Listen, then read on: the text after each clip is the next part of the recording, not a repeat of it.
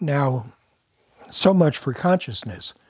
Uh, now, there's another problem that I see as almost the same uh, that concerns a lot of modern philosophers, and that is they have a special word called qualia. And they use this wonderful word qualia to refer to the character of sensations. So, for example, uh, we can say an object is red or another object is green. Now, about 10% of people don't make that distinction very well because, uh, particularly men, because red green color blindness is, is uh, rather more common than most people who don't have it realize. But, uh, but so that, that's an example of something. But what many people believe or like to think is that there's something very simple, clear, and absolute about the quality of a sensation, like something hurts, or something is red, or something is hard or soft. No, that's not a bad example. And so they say, well, how do you explain the existence of characteristics like certain colors and certain sensations? And uh, how do you explain the difference between pain and pleasure? And why? What are these qualities that seem so simple, absolute, and clear that you can't explain them? And the answer is uh, you can't explain them because you're too lazy. There aren't any such things. The process by which the nervous system discovers or identifies something as red is extremely complicated. Uh, for example, if you have a visual system where there's one color here and another color here, uh, then it can be very difficult if there's nothing else in the scene to identify those colors because all you can see is the difference. Uh, and in fact, uh, Edwin Land discovered that in many cases, you can't identify, you don't have the sensation of a definite color unless there are three regions that are optically, that have optically different colors coming together. If they're just two regions, then your sense of what color the two regions are uh, can keep changing or can be different from uh, what it would be if, if you put it on a table with a third color. So it turns out that these qualia are not absolute, and as far as I can see, they depend on all sorts of complicated processes running in between. So the sense that you say something is pink or something is orange uh, seems very immediate, but that's because Let's take another example. How do you, why did you say the word orange? Everybody knows the words they just said because one of the 30 or 40 meanings of that word consciousness is remembering what you've recently done. But nobody knows how you, what process caused you to emit the word orange. Is there just a connection between a color receptor in the retina and a thing in your speech center that produces the word orange? Uh, no, there's no reason to think anything is that simple. There's probably 15 or 20 different layers of processes. He was an intuitive mathematician, didn't couldn't do any real mathematics, but he guessed he was remarkably good at guessing guessing what was might be true and so there were a few of us who hung around and proved that what he conjectured was right. But uh,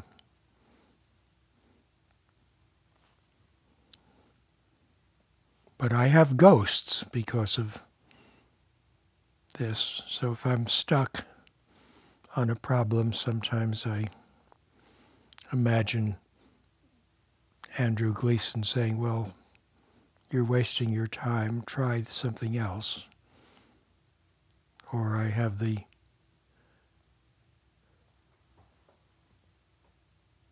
I used to hang around John Cage a little bit, and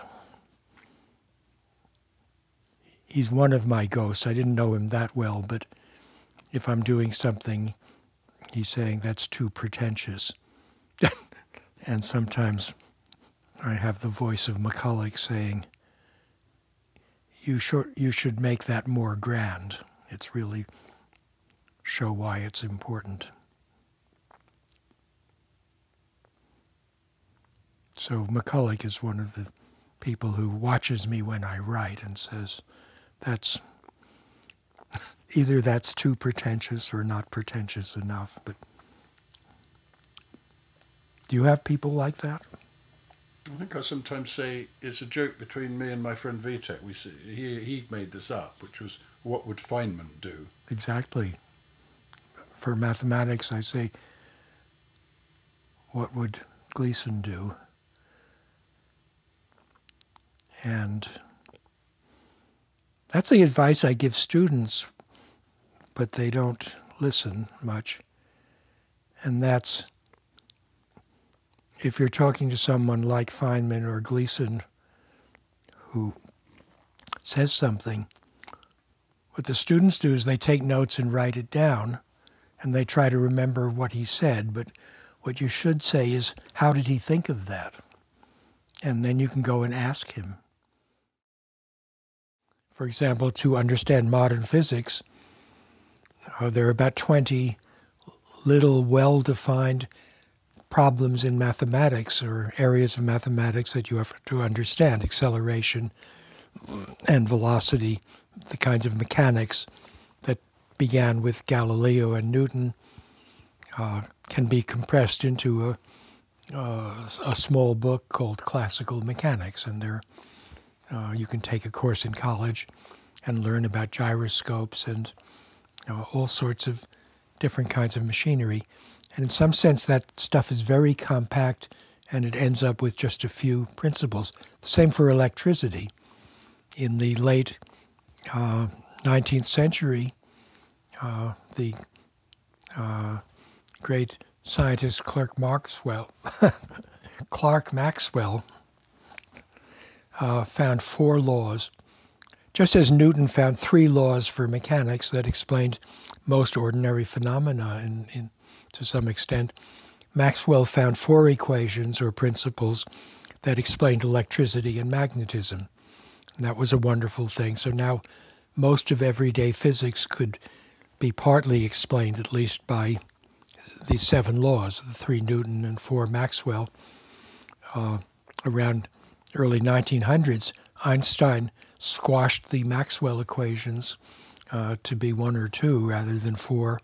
That was a amazing little bit of progress because he discovered that electricity and magnetism are can be seen as the same thing from different points of view, a completely unexpected uh, kind of development. So uh, physics got simpler and simpler, and science was wonderful and beautiful, and chemistry was beginning to be understood too. Uh, things went got into trouble in the 1920s when instruments became new kinds of instruments were developed that showed that there are a lot of much less predictable events when you started to look at very small things.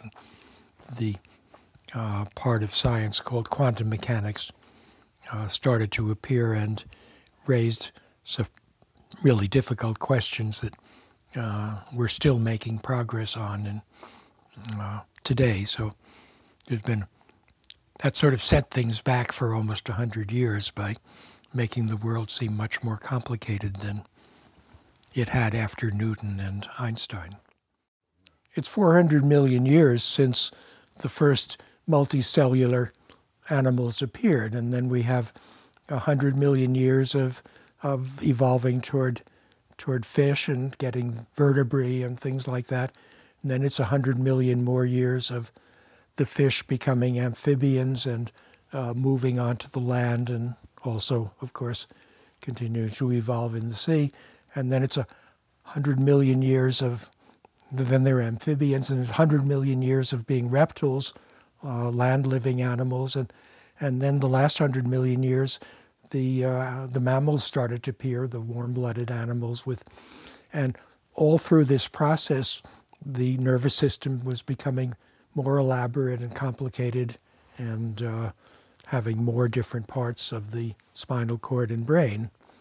And in the last five or six million years, the our ancestors, the orangutan and the the um, gorilla and the baboons and the chimpanzees, and we split from the chimpanzees pretty much uh, in the last 50 or 150 million years or less. And all of this involved developing more and more complicated structures in the brain. And so to me, it's sort of pathetic that people say, and the wonderful thing is that it suddenly became conscious and this new thing appeared instead of 30 different things. And so I'm sort of ashamed of my colleagues who say, well, this is a philosophically diff- difficult problem. How could, what is consciousness? It's not matter, it's not material. Where did it come from? It's kind of inexplicable spirit. Surely it's something that can't be explained scientifically. The answer is uh, they're, they're absolutely right, because there isn't any such thing. Yes, the Society of Mind was rather successful. Uh, I've had uh, messages from people all over the world over the years saying this changed my life, and and I think the reason for its success is first the chapters are short, and each chapter has one main idea, or most of them do. And also the vocabulary I trimmed so that it doesn't have many words that a ninth grader doesn't know. So it's uh, it's a pre-college book in the sense that its vocabulary, except for a dozen words, new words, um, is pretty limited. But the other thing is that the book itself illustrates the theory of the mind that that the way the mind works, it might have a couple of hundred different pieces of machinery, each of which occasionally interact with some of the others. And so the book itself is a, tries to be uh, an analogy with how I think the brain works. Namely, here's this thing that it does it's good at this kind of thing, and every now and then it calls on this one to take over or criticize itself and so forth. And um, so the new book, The Emotion Machine, is has been out for three years, and I've gotten a rather small number of messages saying this was very exciting to read, and said they're very respectful, and they say this looks like it has very important ideas, and I'm the, already halfway through it. And the letters about the that's the emotion machine book. The letters about the Society of Mind book says I couldn't put the thing down, and I read it every year, and it's changed my life. And I'm sure that the ideas in the new book are actually better, but they're harder. And I hope somebody comes along and rewrites it someday. Incidentally, Michael Crichton helped me uh, on the first book, and he read the first hundred pages and had a, quite a lot of suggestions. He took out all the veries. I didn't realize that if you say something is very important, that's much weaker than saying something is important. But uh, Michael took out a lot of qualifying words that, and he had uh, several technical ideas. I've forgotten exactly which ones they were, but uh, he actually had some important contributions that I uh, rewrote into the book and forgot to credit him with.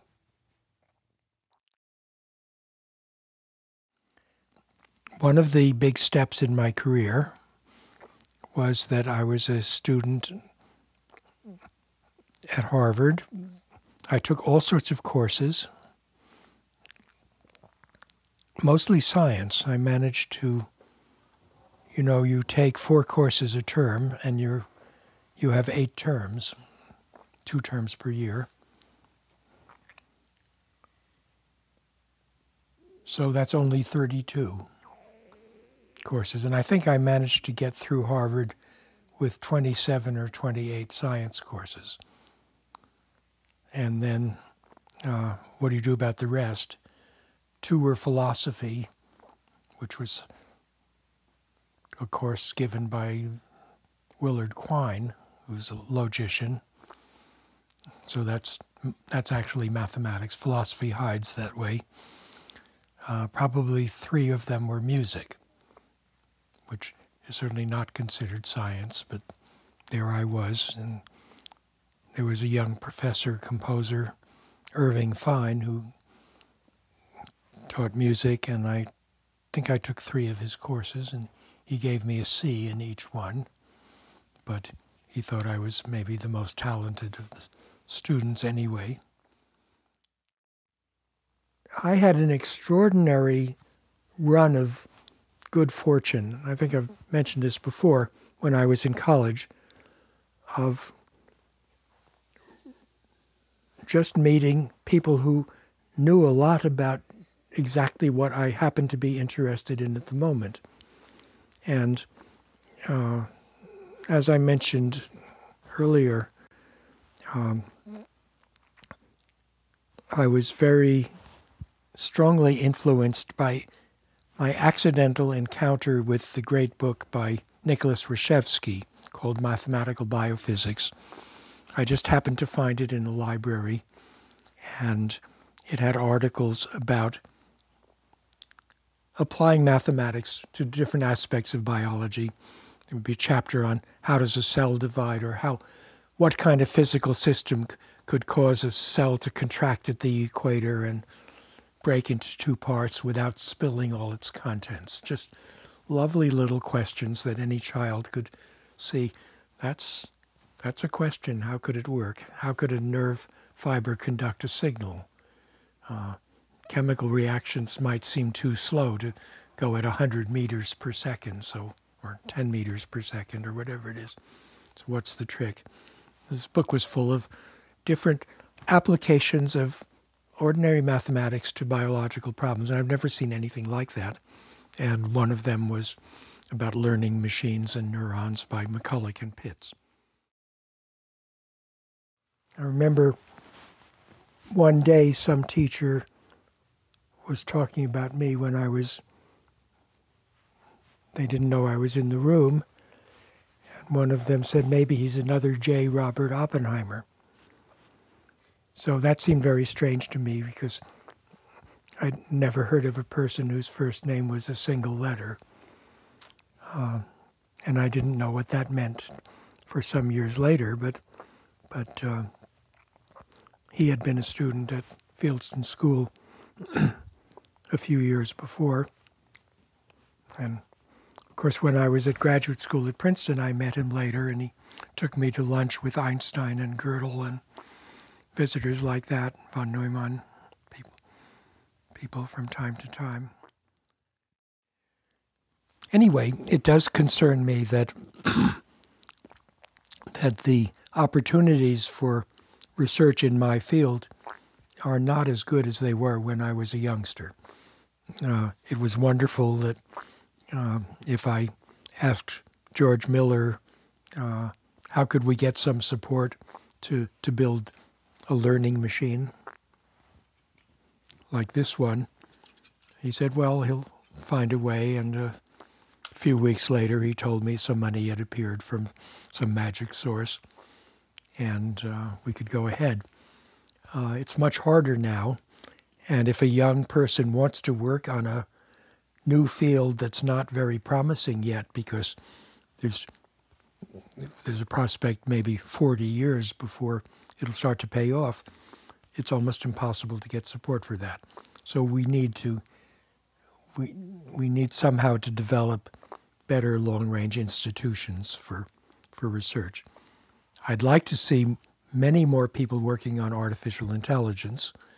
Uh, I've been complaining a lot that what happens is that this field tends to get wrapped up in fads, so that in the 1950s and 60s, let's say the 1960s, um, my laboratory at MIT and Newell and Simon's laboratory at uh, Carnegie Mellon University were sort of, and Stanford, there were three main groups. Each of them had about 10 or 15 people and we were very productive. Now, uh, I don't see very many more places like that. The ones that existed are contracting a little bit, but I see very large numbers of people following what should I call them monotheistic fads. Interesting. I have an idea for a machine that will be intelligent. It will work by making predictions and doing such and such. That's a nice idea. And uh, there's a group uh, trying to make that kind of machine. there are many people who say all we need is a set of perhaps 10,000 or 10 million rules. And in each situation, the machine has to find which rule will apply to that and make the situation better. And so in the 1980s, there was a great fad in making rule based intelligent machines, and those turned out to be quite good at solving some problems like airline reservations and, uh, in some cases, even stock market predictions. But of course, that only works for a while until the other people get the same program. Uh, I find most people say, well, it's either this or that. And I'm always inclined to look for a third thing. It's not like Hegel's dialectic and synthesis, where you have two things and then you try to find a third thing that's made of both. But uh, I think I'm always, if somebody says, is it left or right, I'm always looking for a third way.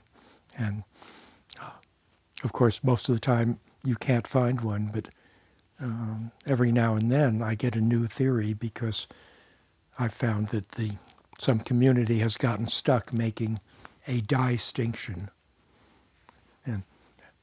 The joke I made in that Society of Mind book was complaining that there wasn't any word in English, at least, for tristinction or triference.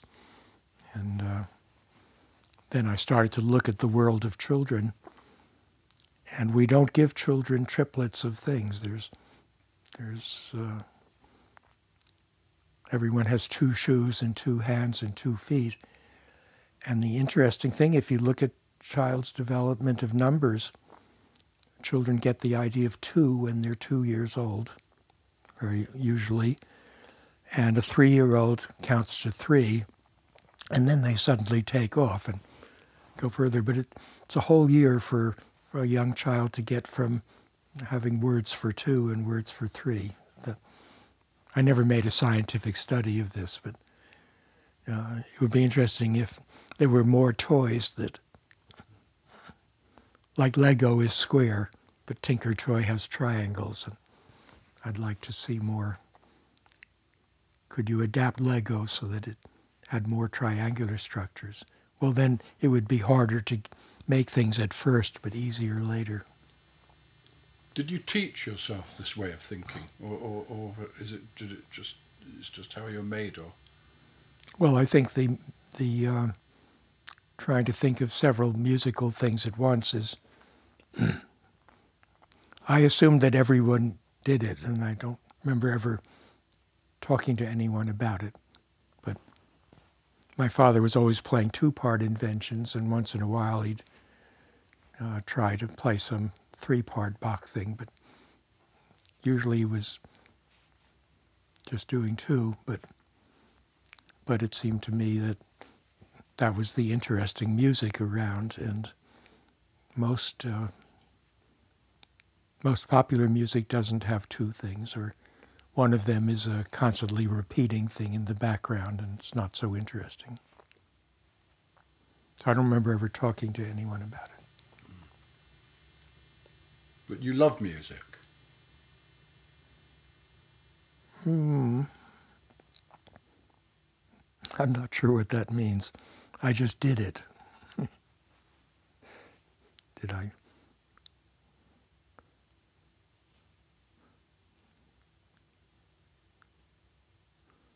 I liked counterpoint.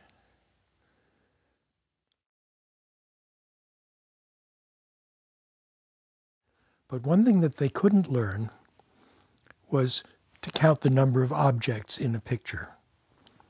It's just turned out that that was uh, because of rather obscure mathematical features of the concept of counting that uh, a reinforcement neural network of the type that we many people were interested in just couldn't do that. In order to make a machine that can count, you need a machine that has internal loops inside of circular causality, and you can't make a machine that uh, just passes signals from one layer to another, processing them in a kind of linear form. Well, it took us several years to prove that for certain neural networks, and uh, although we published all of this around 1970, uh, there's still some more things to prove about it. And for some reason, uh, nobody has developed this, this was a field called perceptrons.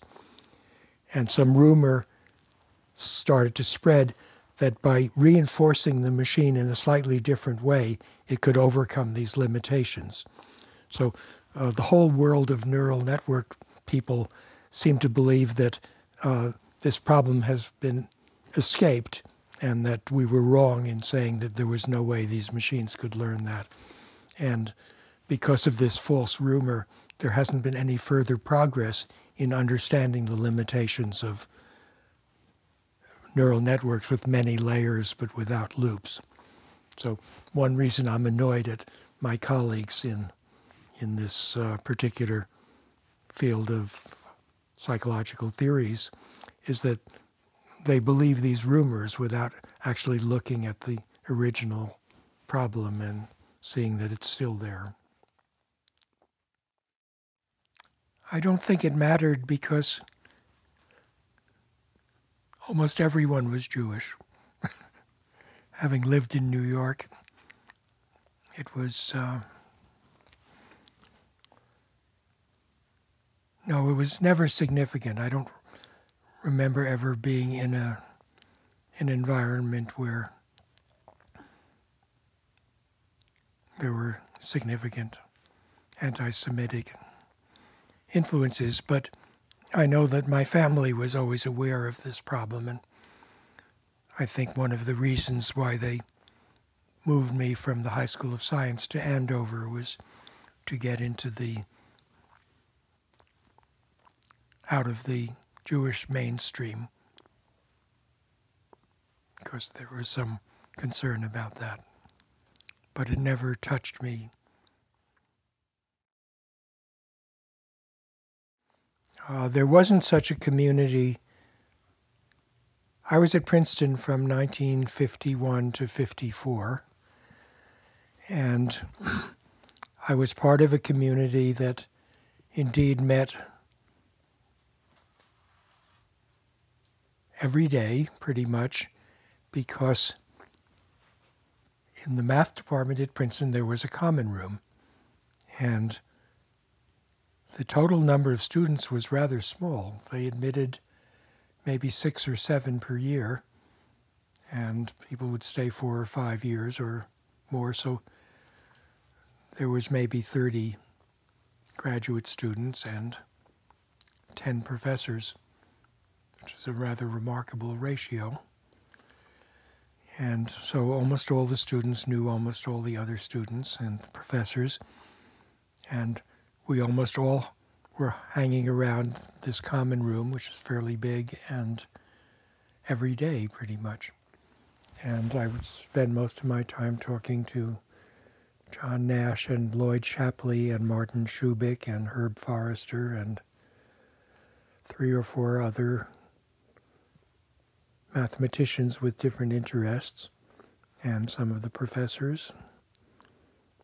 And when something came up, uh, we would talk about it, and then the next day or two, somebody might have made some real progress, or everybody decided it was a waste of time. And so that was a small community. Some troubles appeared, and the picture of this wonderfully developing science, it was called cybernetics in the late 1940s the idea of machines that had that behaved as though they had goals and purposes to some small extent. and all sorts of mathematical theories of that and how that might be used for machines. In the 1970s, we had made progress on getting machines to understand the meanings of some words and sentences and a certain amount of linguistics. But strangely, by the 1980s, a lot of institutions that thought that they were working on new advanced theories of psychology seemed to be going backwards and looking for theories of thinking that were more like Newton's laws, going back. Can I find three principles to guide learning rather than three or four hundred? If you look at the what we know about the function of the human brain, and my favorite example is to take a big book on neurology and look at the index, you'll find the names of maybe 200 or more different parts of the brain that have been identified, at least uh, for the present, as being involved with slightly different or grossly different functions. So some parts are clearly involved with language, and others are clearly involved with vision and hearing and different sensory systems. Uh, some parts are involved with planning ahead for motor activities and so forth. And we know that you don't want to try to describe what the brain does by anything like three laws or seven laws, because that wouldn't account for why there are more than a hundred different different uh, kinds of computations going on in the brain. I have a lot of friends in neuroscience who say, "Oh, don't worry about that. There's a lot of evidence that all of the different areas of the brain are basically very similar. They have almost the same structure. They're just in different places and just connected to different things. And uh, yes, you could say that. Uh, you could say all people are almost the same because they're all between four and eight feet high, and they're they're all weigh between 50 and 500 pounds, and there are very few differences.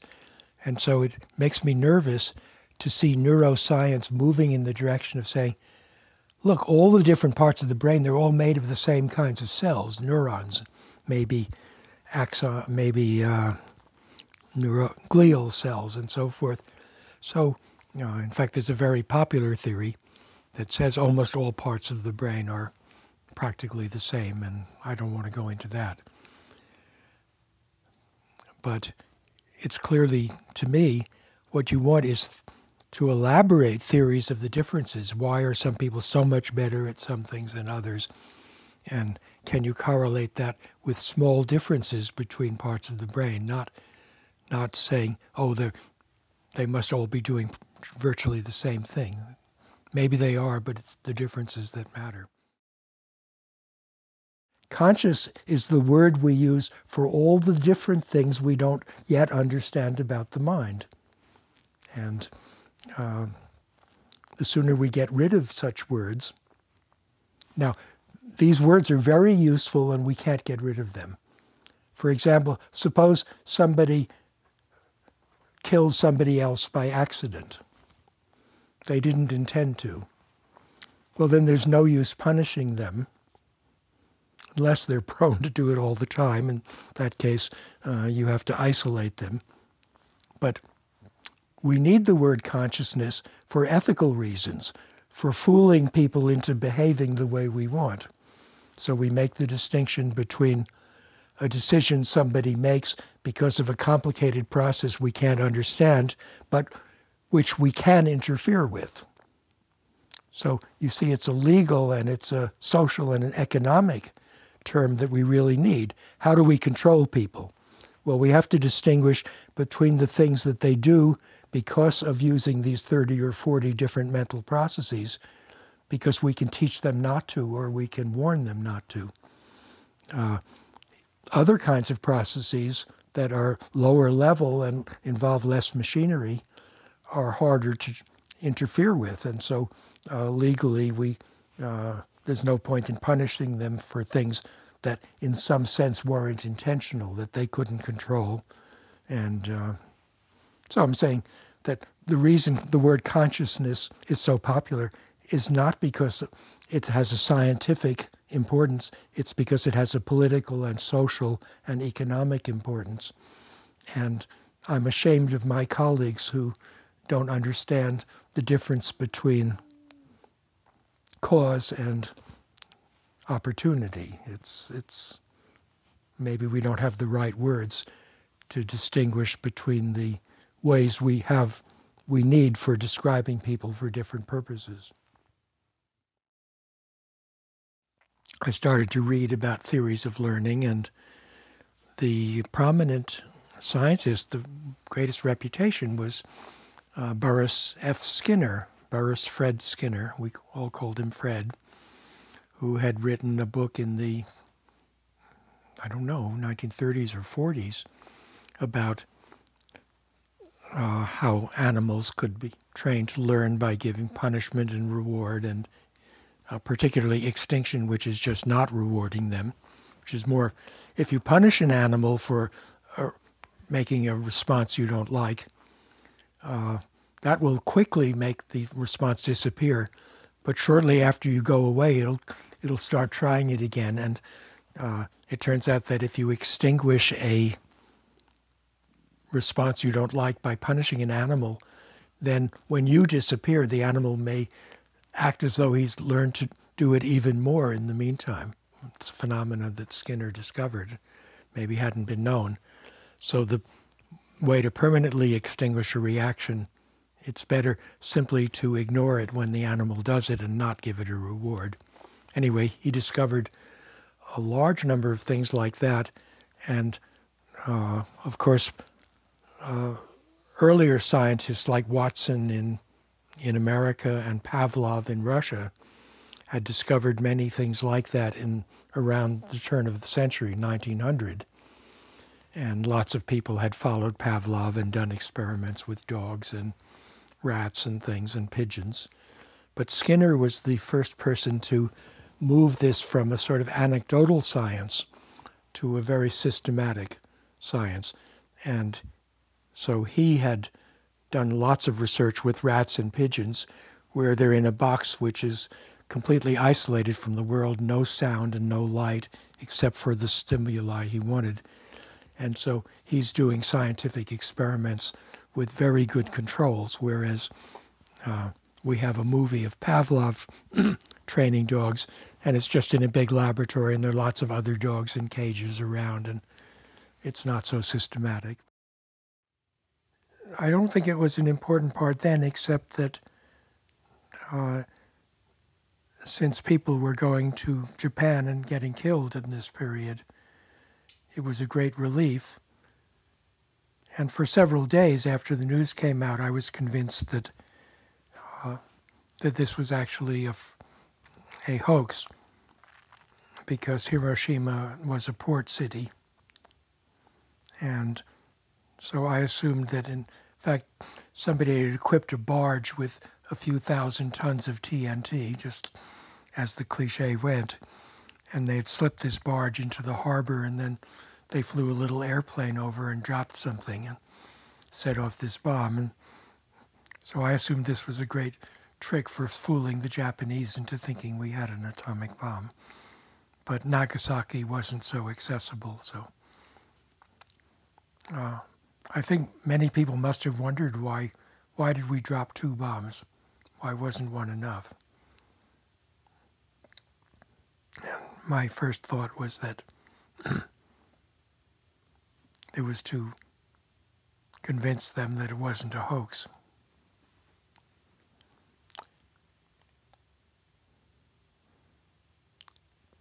A few years later, then I met Oppenheimer for the first time when I was in graduate school at Princeton. And he was very hospitable and tragic.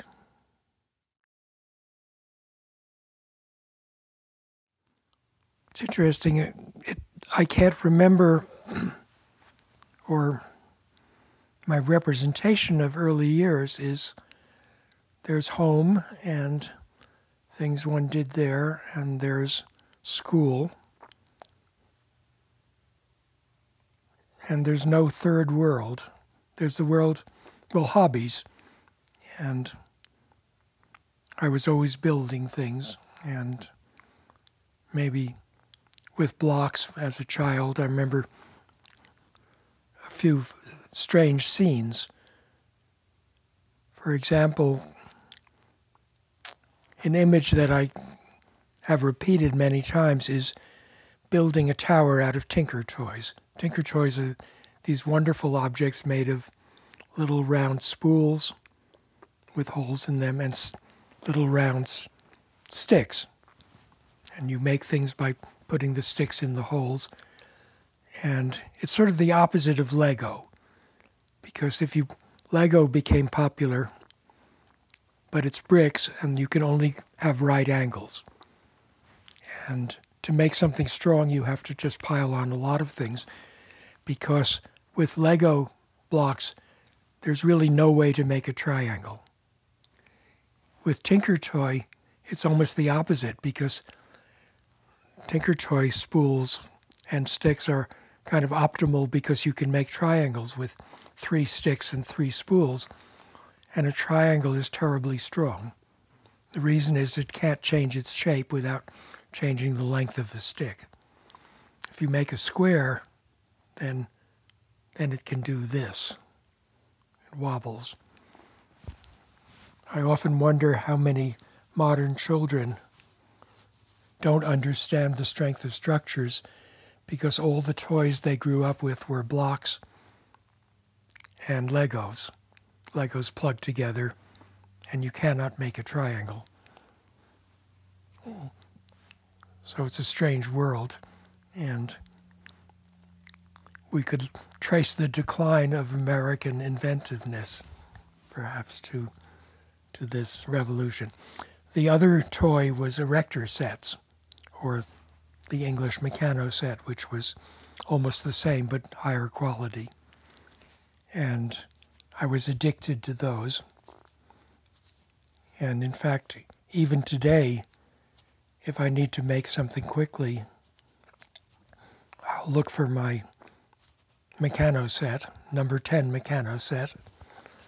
Uh, but it's not home, it's at my uh, son Henry's house so that his, my grandchildren can play with it. But that was a world that I lived in. Of, if I wanted to build something, I could make something quickly out of these construction sets. An, there was another Swedish one called FAC, which was more like Tinker Toy, and it had clamps and rods. And between the erector and Meccano sets, which allowed you to build structures with beams and cross braces, and the FAC sets and so forth, where you, where you could make pulleys and gears work very well. With that kind of equipment, a child could build engineering prototypes of, of rather complicated things, which are almost impossible today for a child to build because all the child has is Lego, which makes it very hard to get gears to and pulleys to work. So it's a it's a curious thing that the toys became more sophisticated, but more realistic and less flexible. What about um, this? Uh, you did lots of interesting things at school. Like one of them was to do with chemistry. You had a teacher called Herbert Zim, I, I gather. Um, Wonderful. Yes, he was a. It turned out he was uh, later became uh, a high official in the Museum of Natural History, but he was a teacher at the Fieldston School, and I remember I had some idea of making something because I had read a chemistry book. Oh, it was it was to be ethyl mercaptan, which is uh, two ethyl groups with a sulfur, I think, and it would be interesting to make because it was supposed to be have a terrible odor, and if you made even a few milligrams, you could stink up the whole building. So he said, Well, how would you make it? And I think I had read that, well, you could first make ethyl chloride, which wasn't so difficult, and then you would do something that would replace the chlorines by the sulfur. And uh, actually, I don't remember how this synthesis worked, but uh, this must have been fourth grade, and it was quite clear what you had to do. And Herbert Zim said, Well, that sounds pretty good. And, uh, well, why don't you try it? And he gave me a little room with the right equipment and even a vacuum hood. So, but I had to make the ethyl alcohol first. So I had to ferment something with yeast and whatever it was. And it was a long process. And then uh, I've forgotten the synthesis. But at some point, then I made the alcohol into ethyl chloride, and it instantly evaporated and all disappeared because it's extremely volatile. And I'm sure Herbert Zim knew that um, I would never get to the last step in this process and stink up the whole school. So I, I admire his uh, his understanding this plan. But no sooner did the ethyl chloride start to appear than it you could see it vanish as soon as you opened the bottle or whatever it was. I, I don't remember anything about this except the narrative. But, but that was the great thing about that school. If you had some idea, some teacher might help you do it. This was the same school that Oppenheimer was at, as you That mentioned. was the school he had been at a few years before. When I met him, we swapped a couple of stories, but I can't remember any details. He had he was now at the Institute for so I didn't know him during the the atomic bomb days was b- before my time, but the uh, being at Princeton, you could just the Institute for Advanced Study is just walking distance. And So did you used to go down there and see him? a few times. But we ran into some strange, unexpected problems. For example, in the in that wonderful period starting in the 1960s, we had a couple of programs that were really seemed that we had a couple of programs that seemed quite promising as steps toward understanding language and making machines that could communicate with people about ordinary things. Of course, it was easy to get computers to communicate about highly technical things because, in a sense, things that are highly technical and advanced are usually much simpler than the things that you encounter as an ordinary person in the ordinary world. The things I remember, of course, are not things I remember because I remember remembering them. And nobody's been able to trace very reliable memories of children earlier than th- about two or three years of age because uh, when you try to verify these recollections, they're often wrong, or if you interview the person, the person remembers remembering them from time to time, and so forth. So I have some unreliable memories of playing in a sandbox a lot when my mother was a student of something, social work or whatever at Vassar College. But this is a synthetic image, I think, because when I think about it, I remember putting sand in a pail and inverting it, and that could have happened any time in early childhood. And so I don't think I have any good memories. I can barely remember a few events in grade school.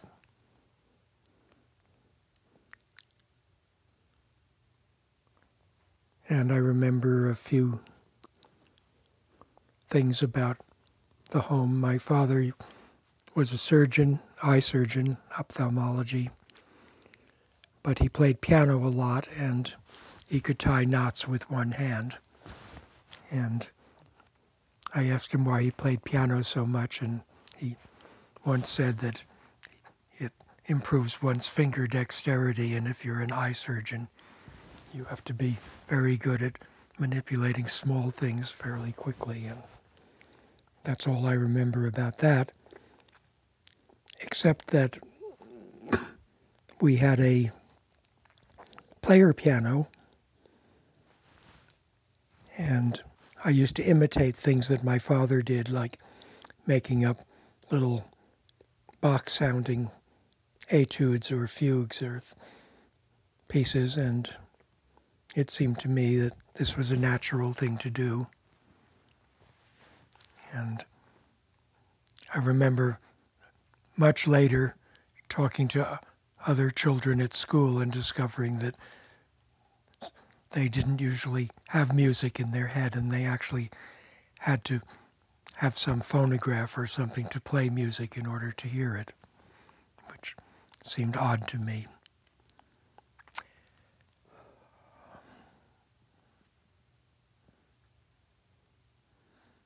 So, my memory of early years is just full of little snapshots of taking things apart and walking with friends and but nothing coherent and I can't reconstruct the exact layout of rooms in in early homes or in schools. Uh, the world was mostly homes and schools, and a few outdoorses.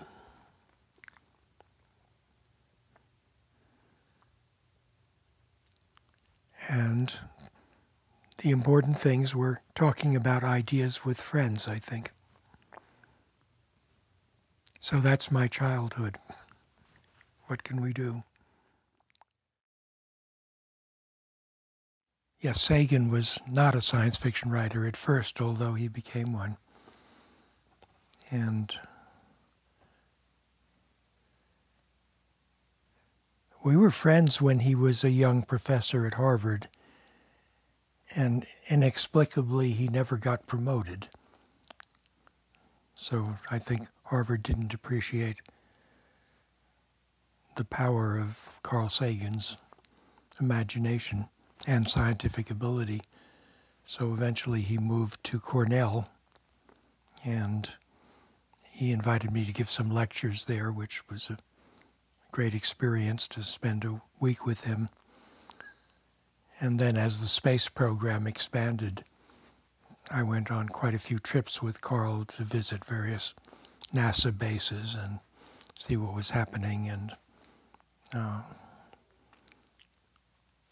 I was sort of informally involved in a fair number of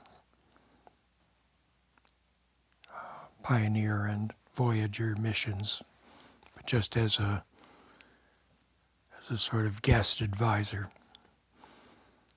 The problem with dealing with NASA was that if you had an idea, for example, on the Mars Viking lander, which is a wonderful machine that worked quite well, it couldn't move once it had landed, but it had an arm that could dig, and it had a little telescope.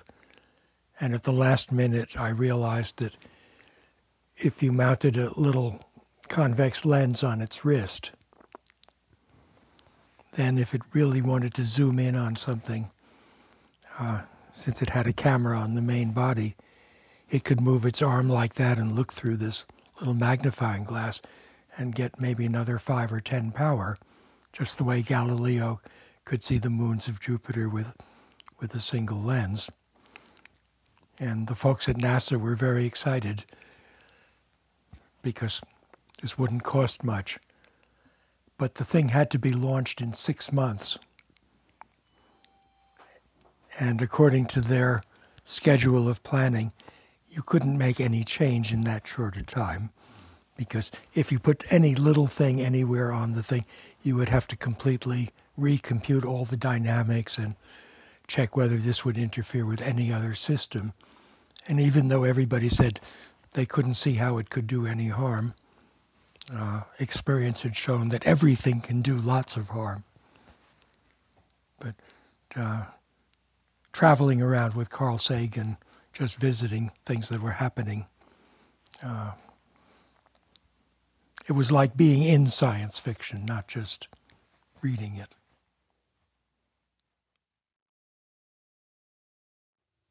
That strange period around the beginning of the artificial intelligence laboratory when I spent a lot of time. Sometimes I went on trips with this wonderful man, and Warren McCulloch had, at that time, he was already, he was one of the great pioneers of cybernetics. So, in fact, before Norbert Wiener uh, did wrote his famous book called Cybernetics, which I think came out in 1949, McCulloch had been working on neural networks, maybe the first, and he had a little group of. He had a 14 year old prodigy named Walter Pitts in Chicago, and they worked out this paper that was published in 1943, so that's many years before uh, Norbert Wiener came on the scene. And he had been a psychiatrist, a physician, neurologist, really, and started the neuroscience laboratory at MIT and was a very dramatic world class actor uh, figure, and I went on trips with him, and and uh, it gave me a new view of the world because when McCulloch, I remember one day he said, "I'm going to explain something to the psychologists," and he had a sort of grand view of of this, the importance of cybernetics, which was correct. So otherwise, you would have said he was delusional. And so I went with him, and it was a little meeting with about six or seven people. But he was on the stage, and I realized he was talking to the whole world. Normally, people are talking to their audience, but uh, he would have very elaborate constructions and beautiful ways of saying things. But I'd never met anyone who, for whom all the world was a stage. You could, I think, some as someone put it, and uh, from that I got some sense that you shouldn't waste people's time with things that aren't very important. Of course, nobody, nobody could live out such a commandment, but I must have spent most of a year just hanging around him and trying to understand how he could see such importance in ordinary things. So in a way, it's like Feynman who look at a little wave on the water and understand how the universe works. And McCulloch was very much like that for psychological things. He hated Freud because, uh, in retrospect, I think, because Freud was the best psychologist before him and you know Freud actually invented various forms of artificial intelligence, and unlike the behaviorists, Freud thought of the mind is really a rather complicated thing, not not just a little feedback loop or something, and and imagined that it had many different structures which weren't all compatible with one another, and so he uh, in retrospect, he had the first society of mind because it wasn't just the conscious and the unconscious, but he also had these censors and uh, whatever. Anyway, that was a, about a year when I got attached to this McCulloch, and somewhere I wrote that maybe a hundred years from now he will be the seen as the greatest 20th century philosopher. And along with Russell and a few people like I know that in the 1950s and 60s, for example, the National Institute of Health had 10 year fellowships. It was mostly five year fellowships, but it had quite a lot of money where if you had a young person who had made some important accomplishment, you could say, well, we'll give you a grant for 10 years. That was sort of the maximum I ever saw, but there were lots of five year grants. That's gone now, I think, on the whole, and people have to write a new proposal every year to get their money renewed. So when I was a young student or a young professor, there were places like Bell Labs. I think I mentioned this the other day, but uh, when John McCarthy and I spent one summer at of 1952 at Bell Labs, they told us that uh, we should work on something that might take 40 years, not work on anything that you could do sooner because theirs was a laboratory uh, designed for looking at those kinds of issues. The telephones themselves were designed to last 40 years, those black, shiny things with a dial. And we still have one in the next room, I think. But there's very little of that today. Maybe a few institutions like the Rockefeller Foundation and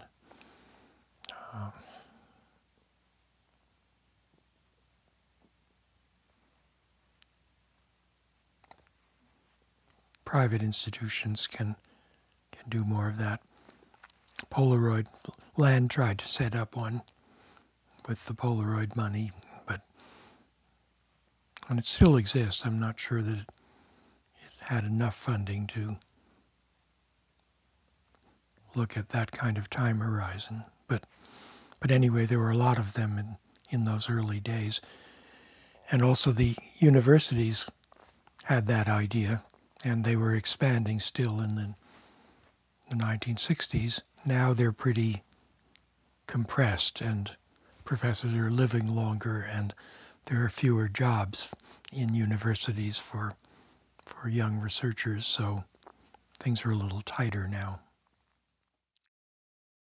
What was he like then to be with? I mean, well, oh, the amazing thing about him was that you know he makes movies. Uh, and uh, Super Balls had just come out. And so I had a pocket full of Super Balls, and we were walking along, and I took one out and started bouncing it, and Stanley was just completely entranced, and he grabbed the Super Ball and he bounced it and went way up, and then he threw it over a house and ran around and caught it back, and for the next 10 minutes it was nothing but Super Balls. But the part that amazed me was that we we kept walking around this place and t- talking, and he kept bringing out this 35 millimeter. I think it was an Argus or something, a little cheap. When he's always taking pictures, and I'm thinking, this movie maker actually likes taking pictures. There's something wrong with this picture. I was interested in that, trying to design a machine that would collect a lot of experience and then make predictions about what was likely to happen next. And so the this thesis ends up with that a little bit theory about that. But then I decided that that was really the wrong way or a wrong way to think about thinking. And I think in 1956, or was it 54? I'll have to look it up again. Uh, another friend of mine named Ray Solomonoff started to produce a theory of how to predict, make predictions from experience based on a completely different set of ideas, uh, based on probability theory, and more important, based on Alan Turing's idea about universal machines. And Solomonoff's idea was that basically the best way to make a prediction is to find the simplest Turing machine that will produce a certain phenomenon. Uh, now, there's no systematic way known, or in fact, it may be impossible to find the simplest Turing machine that produces a certain result. But still, this is a wonderfully important idea about the foundations of probability and about how one could build very intelligent machines. So, uh, after I got this insight from Solomonoff, I stopped working on neural nets entirely because I felt that was a bottom up approach.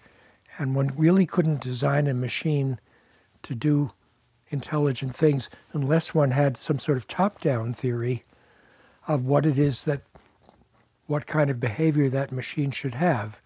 Once you have a clear idea of what it is to be a smart machine, then you can start to figure out, well, then what kinds of machinery could support that and what kind of machinery would it take to do that.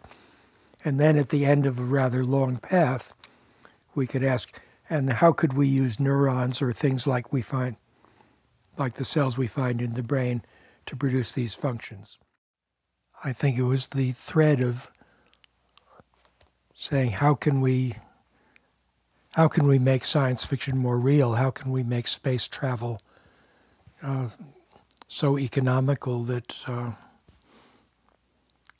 right now only a billionaire can go on a ride? Or I think I think you can go into space for about twenty million dollars. I forget. You know what the current price is, but the Russians will take you up to their their station, our station. I'm not sure whose station it is.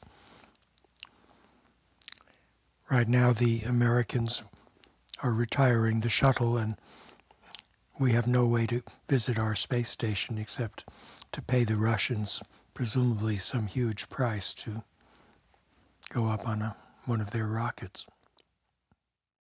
Claude Shannon had been uh, working at Bell Labs in Murray Hill, New Jersey.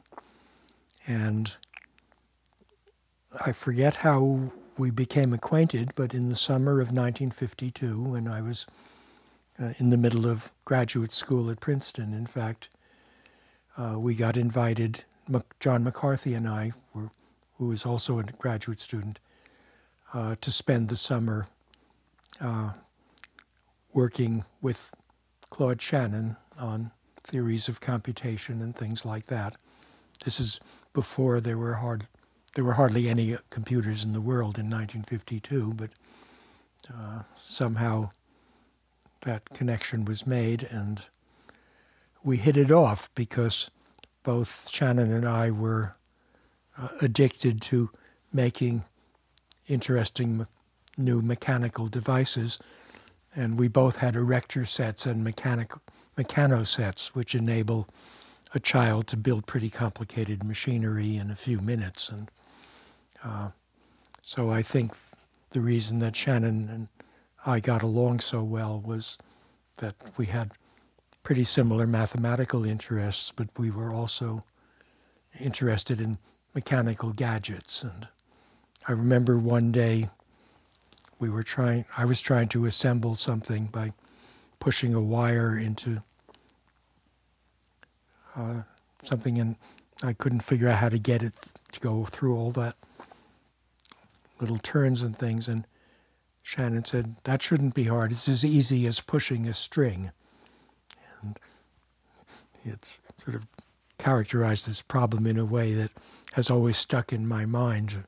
For some problems are hard because they're just terribly complicated, and some problems are hard just because it's not in the nature of the thing that it can be done at all. Here's H.G. Wells with this book of 30 or 40 little stories, each of which has some amazing idea, like instantaneous transmission of matter or or whatever. But I ran out of those, and just at the time when there was no more good, Aldous Huxley was another one, Brave New World just when I'd read all the classics, of which there were only about 10 or 20, then uh, another, an Isaac Asimov appears, or and a Robert Heinlein, 1940. And uh, that renewed my interest. And these people also had short stories and longer ones with new ideas about possible new sciences and new ways of looking at things. And uh, the end result of that is that generally I read very little except science fiction and science. Uh, every now and then I try to read a novel, but to me, all novels are the same. They're about a bunch of not very interesting people who make some mistake and their life gets very complicated. And uh, at the end, they uh, either find a way to, to get better or they get killed or whatever. And uh, it seems to me when you've read 10 or 20 novels, you've read them all. But in the world, so their general literature is not general to me, it's almost all the same, whereas science fiction is the opposite, and each writer tries to make something completely different. So it doesn't have Agatha Christie's, who write 50 wonderful stories that are almost the same a little clue, but they try to have a big idea that but then, by some kind of accident, also I happened to meet those people. So, unlike most science fiction readers, uh, Isaac Asimov lived not so far away, and uh, I finally met him. And I forget how I met Theodore Sturgeon and Robert Heinlein and Arthur Clarke, but uh, they all became friends of ours. And so that was my community, mostly people interested in science and psychology and physics and so forth, but also the David Brin and Vernor Vinge and Robert Heinlein and Isaac Asimov, the people who were writing the most imaginative. In fact, Arthur Clarke himself lived upstairs in the third floor for a period when he was loafing in America for some reason. So there was a interesting decade in which artificial intelligence started with very advanced things that most people considered hard and difficult, but weren't. And we're still not at the stage, this is 60 years later, 50 years later anyway, there's no machine that in any uh, deep sense understands why you can pull something with a string but not push it. Of course, the answer is that once the string is straight, it can't its length can't change, so the object has to follow it or the string breaks. But if you go this way, the length can change because the thing can curl up and it doesn't take any force to push a loop. And uh, every child, every normal child understands that sort of thing very well. But to this day, no computer that I know of, no program, understands that much about elementary maneuvering in, in the real world. One problem in the progress of artificial intelligence is that uh, most researchers got stuck with this sort of problem. They tried to build robots that could do everyday things. So here you have this strange situation where in 1961, uh, robots, or rather computers, can solve mathematical problems that only very advanced students can do.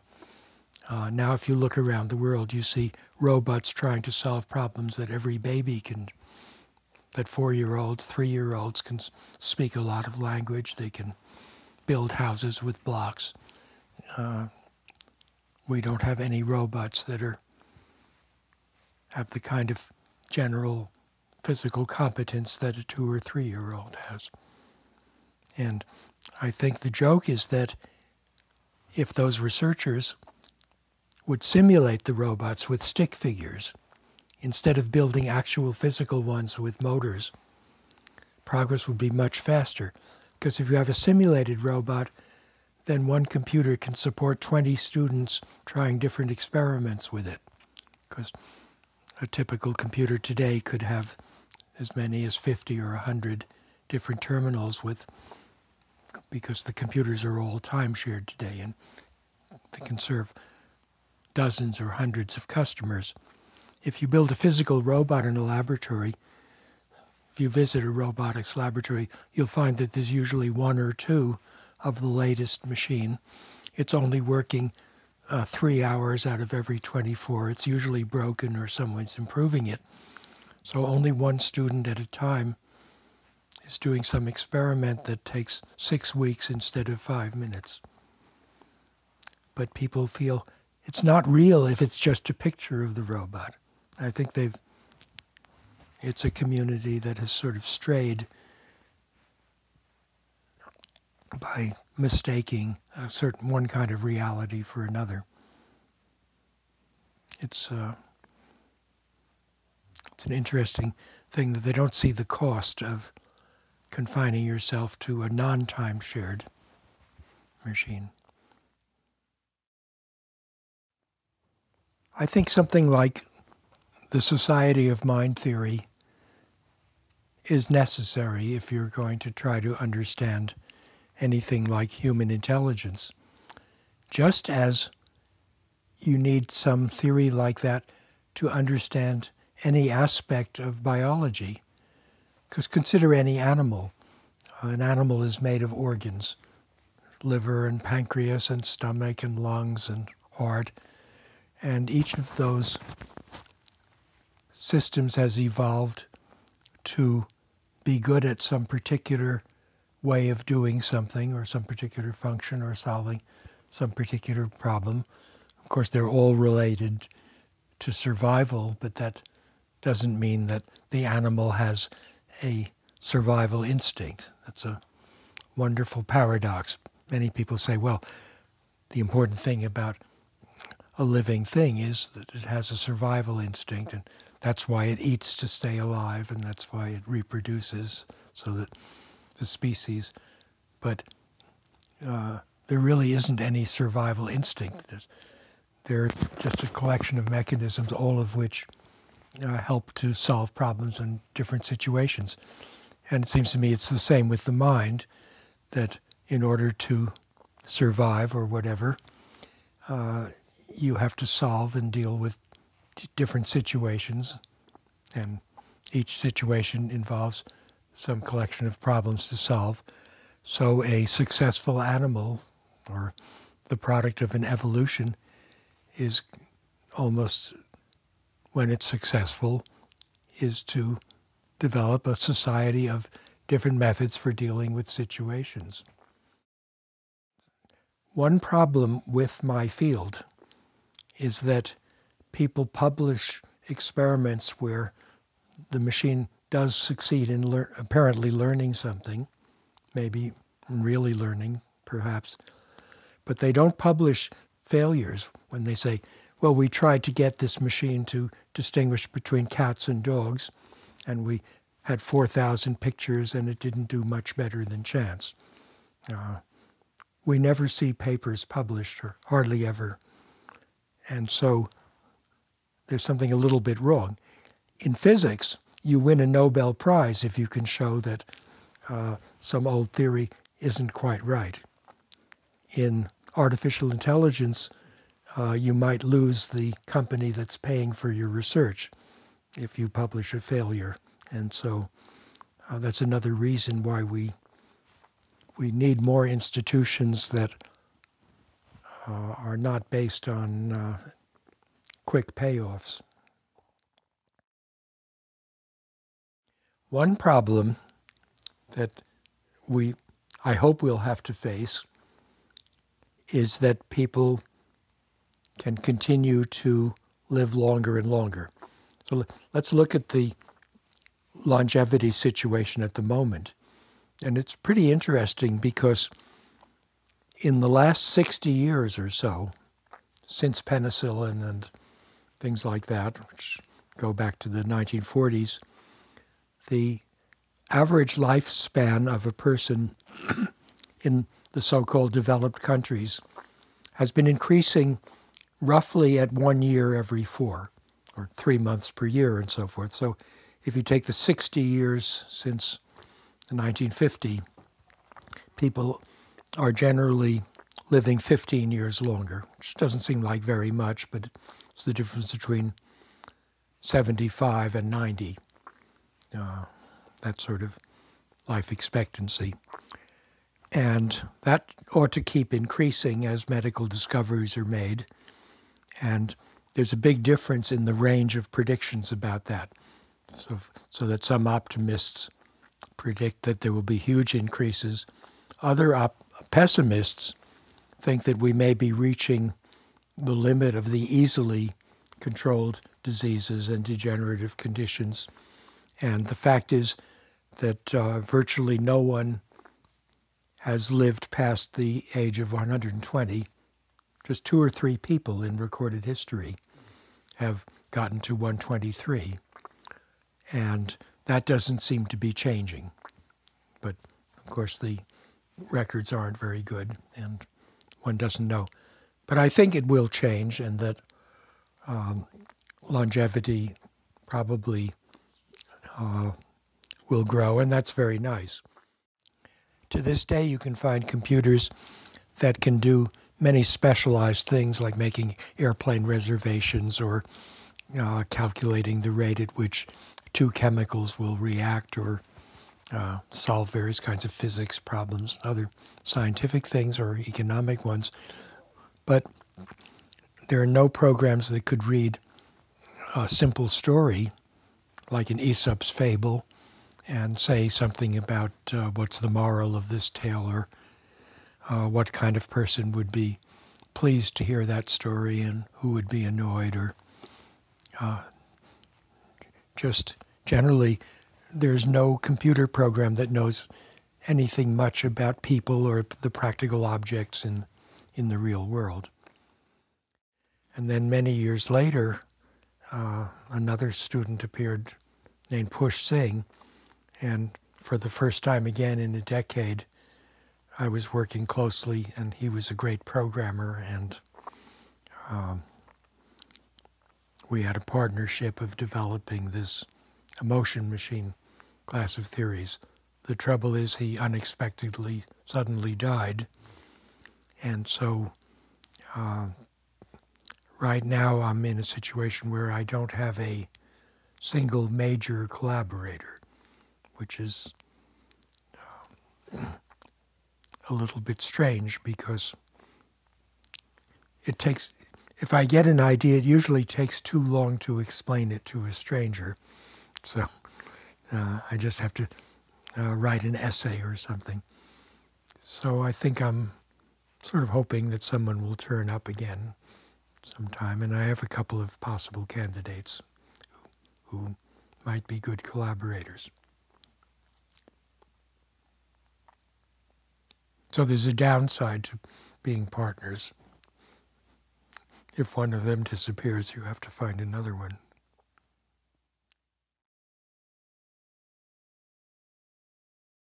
He was in charge of a computer called SEAC, which was the Bureau of Standards Eastern Automatic Computer. I forget who had designed this this machine, but this machine had an actual dynamic memory, mercury delay lines. In fact, put a pulse of sound into a pipe, and it would take a fraction of a second to go around this long liquid path of Mercury, and you could put maybe 500 zeros or ones into that thing. So it it was moderately fast, and there were four of these machines made for different places. And that's the first computer I ever programmed because uh, why am I having trouble remembering his name? Russell Kirsch because Kirsch sat me down at a desk and said I couldn't get up till I'd written a program for the SEAC.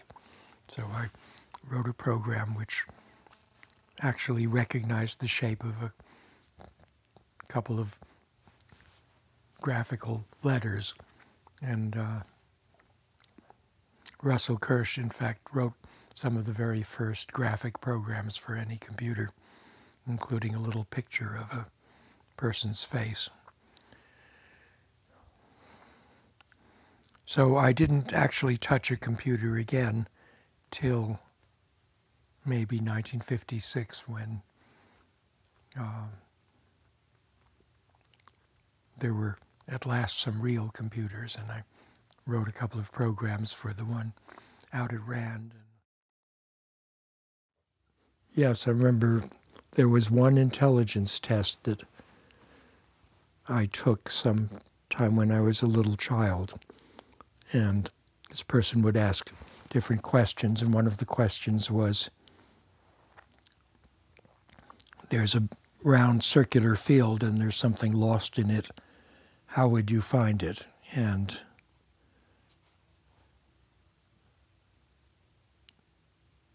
one way would be to I to go to the center and spiral out. And but I must have thought of that and but I didn't like that because then you would cross your path that you came in. So I said, "Oh well, you could do it by going like this on one side back and forth and then you go around over to here and go back and forth this way and you come out. And then later the experimenter said, well, that wasn't the best answer. You should do this. And I realized that whoever had designed the, the answers didn't realize that you should take a much more complicated path that keeps you from crossing yourself. So then I wondered about how intelligent are the people who make these tests.